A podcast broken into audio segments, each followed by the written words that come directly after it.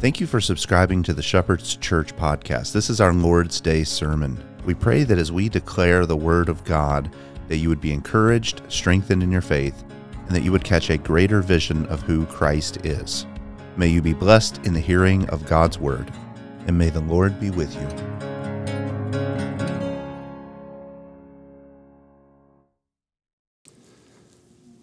As we said just a moment ago, it's struck me recently how when there's so much light, the greater light is muted at times.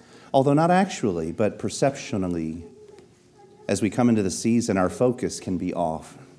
Can be on so many different and other things. It can be on the busyness of the season, or what gifts we have to buy, or what meals we have to cook, or all of the different various events and parties and everything that we have going on, which are fun, which are great, but they can take our focus off of Christ.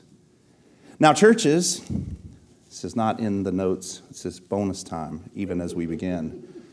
Churches have tried to solve this by throwing more elaborate parties, by trying to captivate our eyes with spectacles of Christmas. What we need is the simple gospel story of Christ born for the sake of the world. And that's what I hope that we will accomplish tonight. Nothing fancy, just Christ. Now, what we've been doing recently is we've been looking at a series on the songs of Christmas, the biblical songs that people sing in response to the coming of Christ. And what we found is that there's been a pretty tight formula that's in the scriptures that as people come into the knowledge of God, their hearts are opened.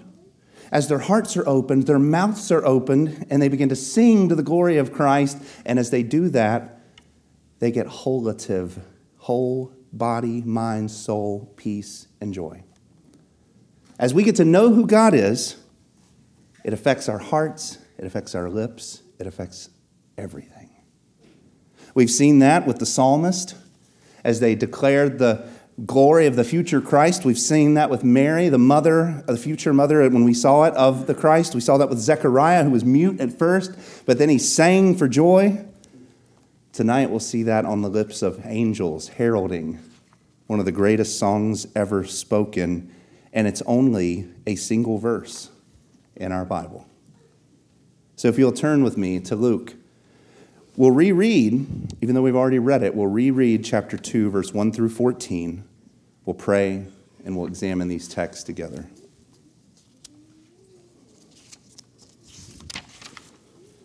Now, in those days, a decree went out from Caesar Augustus that a census be taken of all the inhabited earth. This was the first census taken while Quirinius was governor of Syria, and everyone was on his way to register for the census, each to his own city. Joseph also went up from Galilee, from the city of Nazareth to Judea, to the city of David, which is called Bethlehem, because he was of the house and the family of David in order to register along with Mary, who was engaged to him and was with child. While they were there, the days were completed for her to give birth, and she gave birth to her firstborn son.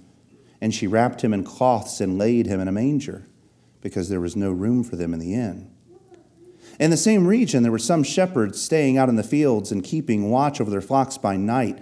And an angel of the Lord suddenly stood before them, and the glory of the Lord shone around them, and they were terribly frightened. But the Lord said to them, Do not be afraid. For behold, I bring you good news of great joy, which will be for all the people. For today, in the city of David, there has been born for you a Savior who is Christ the Lord. And this will be a sign for you.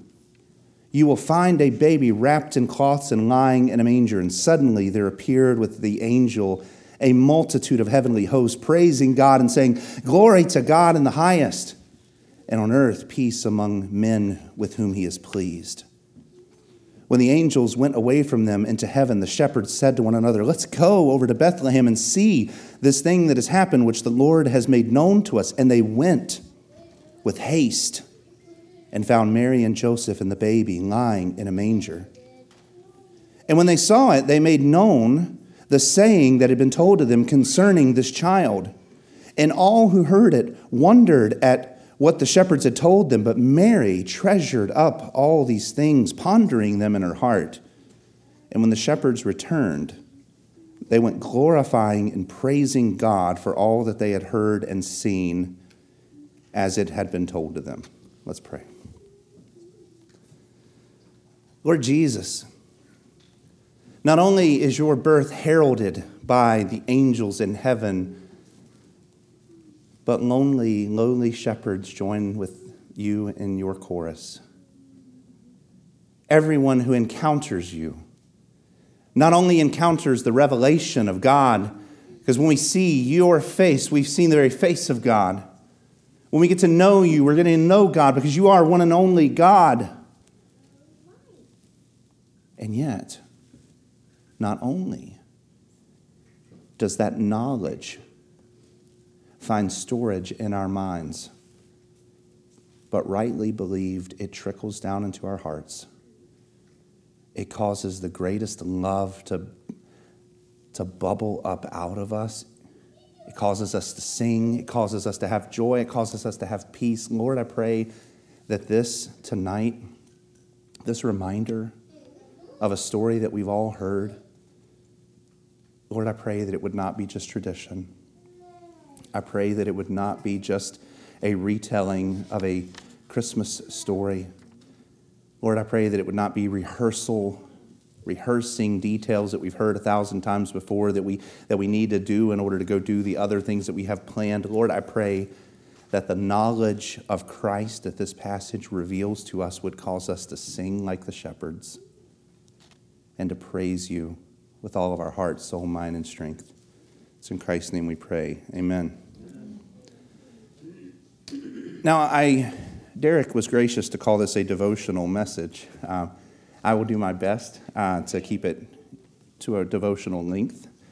But we have to cover some things. We have to understand some things. We have to look at the background a little bit of what these, what's going on here. By providence of God, God has moved Mary and Joseph from Nazareth to Bethlehem, which was in fulfillment of prophecy. He's transported Mary, somewhat in the 11th hour of her pregnancy, to the royal town of David so that the Savior could be born in the town of the kings.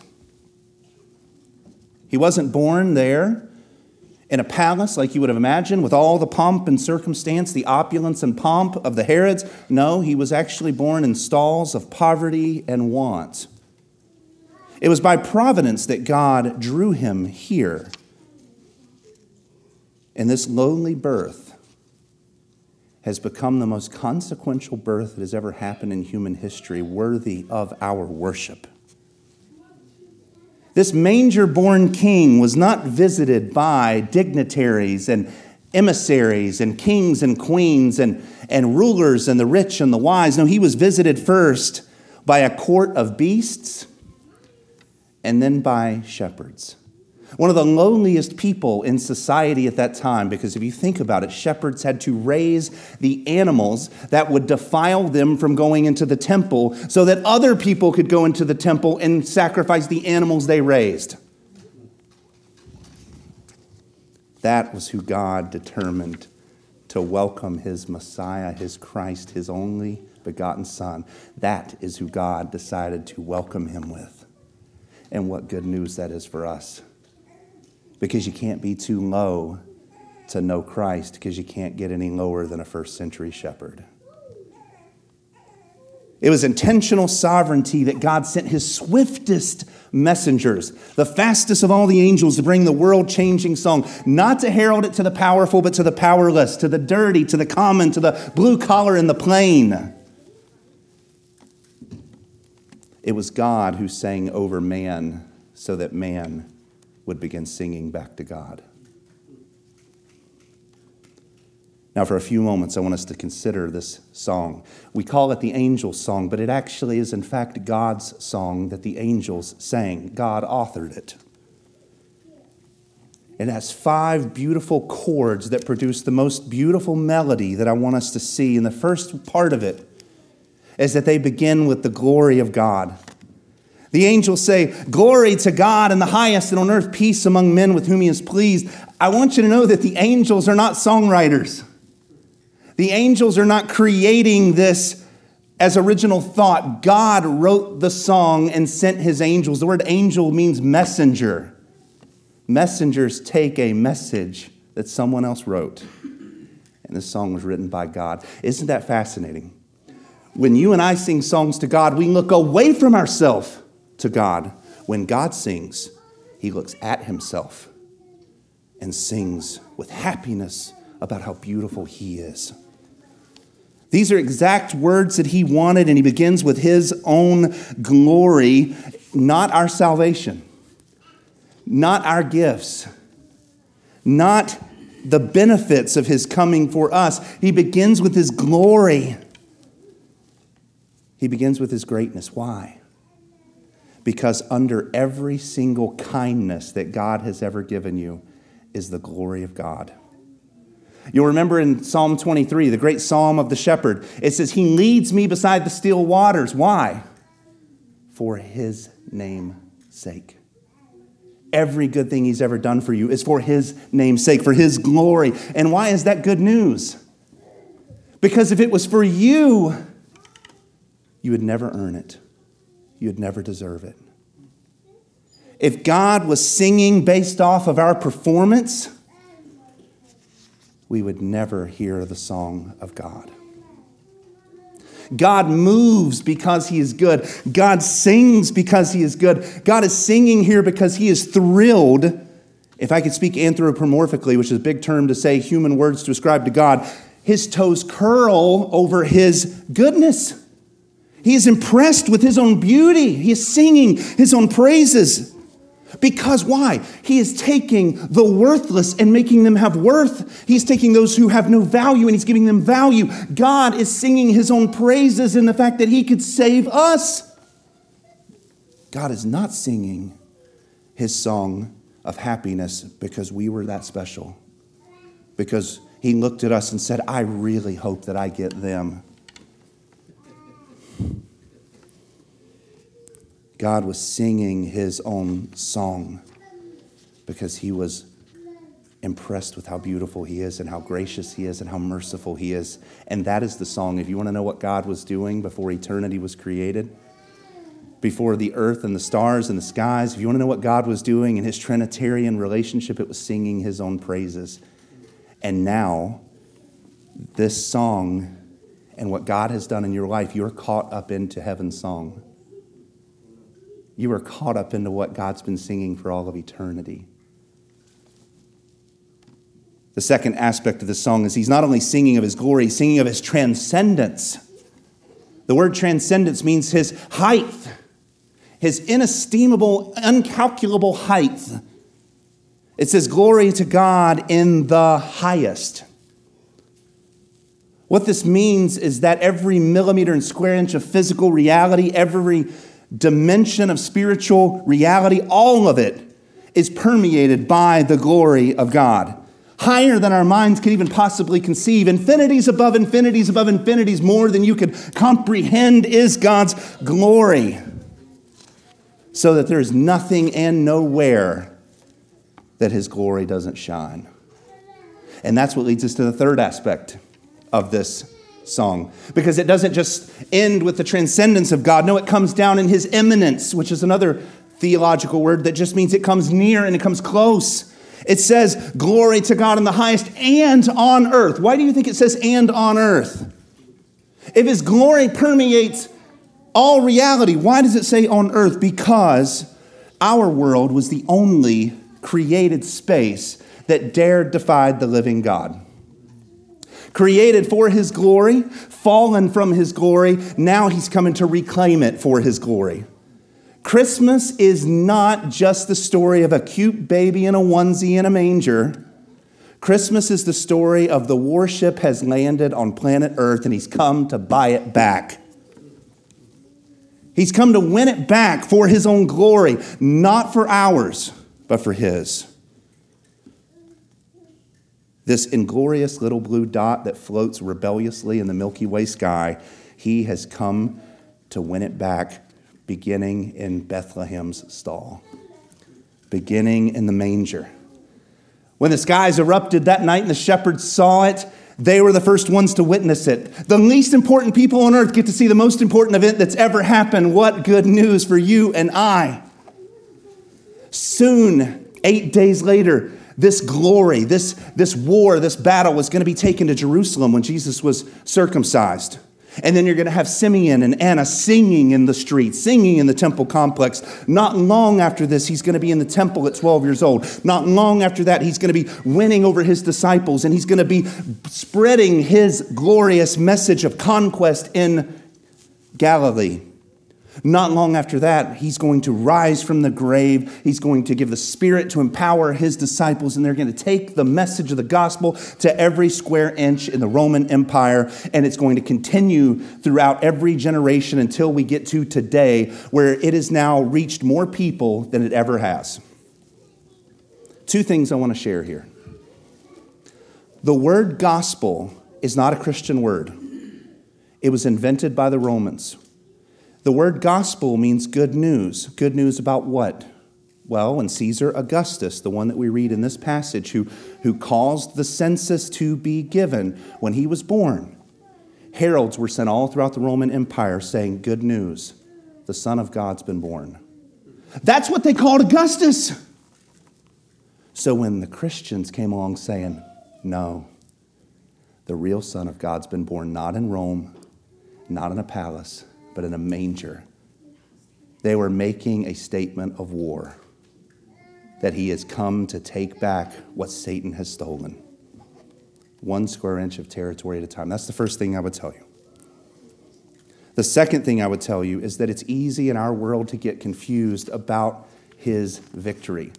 I was reading today in a biography of one of our, one of, if you're a Presbyterian, one of, one of your heroes, a man named John Knox. And John Knox his, his pastor, before he became a pastor, was murdered by a Roman Catholic cardinal. You never hear about that today.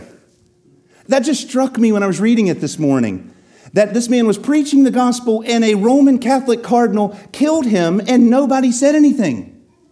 It wasn't in the news, he wasn't arrested. This kind of thing happened frequently. Our dear brothers and sisters 400 years ago were set on fire for going to church in a Christian church. We're set on fire for translating the Bible. And it collects dust on our shelves.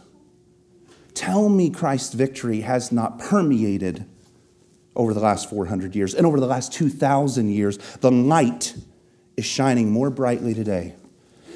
Yes, we have problems in our society, but Christ will defeat them.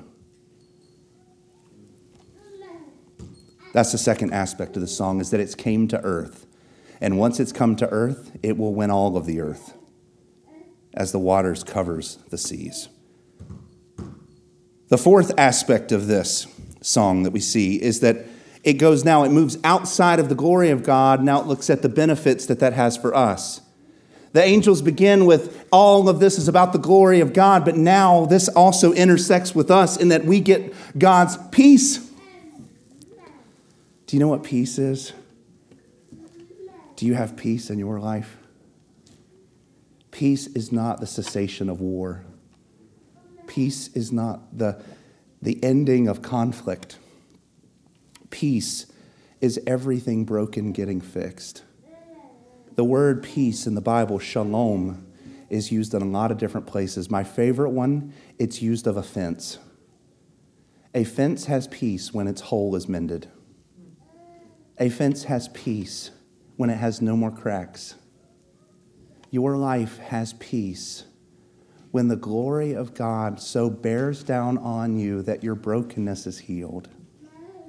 When all the holes and the stains and the spots and the places of shame are healed by God. Peace comes when your soul is no longer at war with God. Peace comes when your cells are no longer at war with cancer. Peace comes when your back is no longer at war with arthritis. Amen? Peace comes when your eyes are no longer blurry or, or at war with cataracts. Peace comes when your mind is no longer at war with depression or your emotions with anxiety, jealousy, bitterness, frustration. God has determined to bring a holistic peace to his people that begins with our relationship with God. He healed the greatest wound that was between you and I and God, and He healed it through Christ, the one who came, not just born in Bethlehem, but crucified on a Roman cross. He came to heal the brokenness between you and God. That's justification.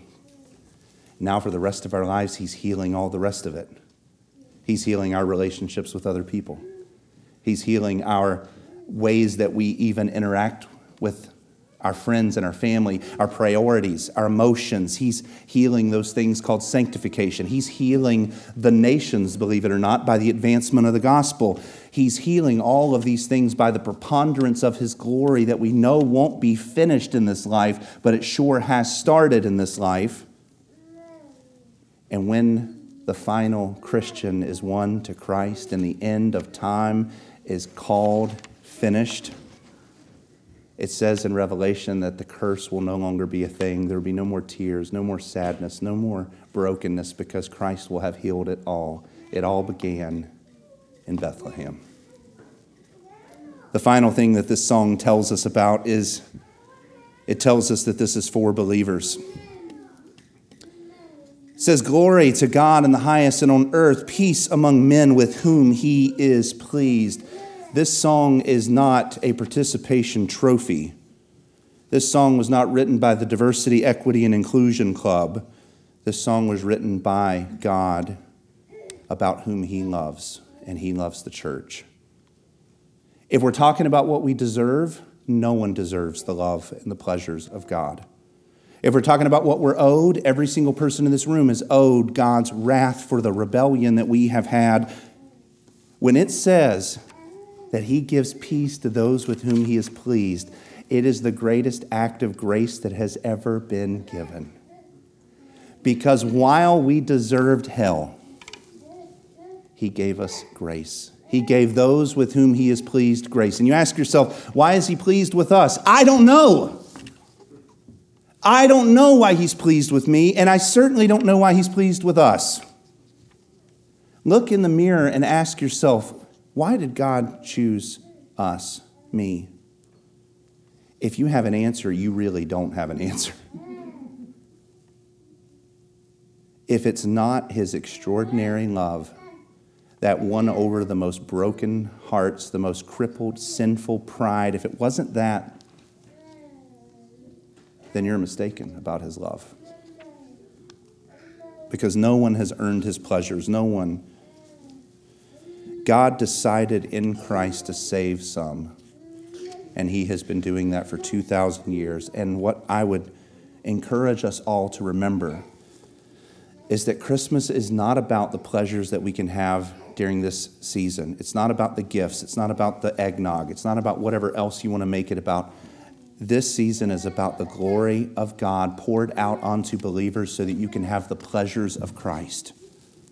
If you're sad today, then I would pray that you would let the love of Christ so invade your heart that it would cause pleasure.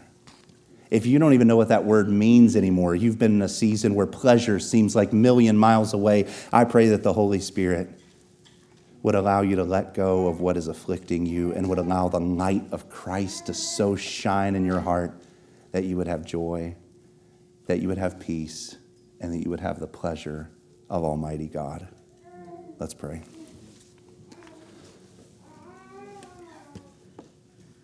Lord, with a tiny baby, you broke the old world. With your one and only Son, who came to Bethlehem's stables, you brought the warship that would end the battle. That battle begins with, with the fact that we were in slavery to sin, that we were broken beyond repair and by some act of unimaginable grace, you have poured out your love and affection onto us in Christ by his shed blood and his resurrection. Lord, more than anything this season, I pray that we would dwell in that, that we would remember that, and God, I pray that it would cause us joy. I pray that when the knowledge of that really hits us at what Christ has done, that it would cause our hearts to have joy it calls our lips to sing, and when it calls our whole life, body, soul, mind, and spirit to have peace. In Christ's name, amen. Let us stand and sing.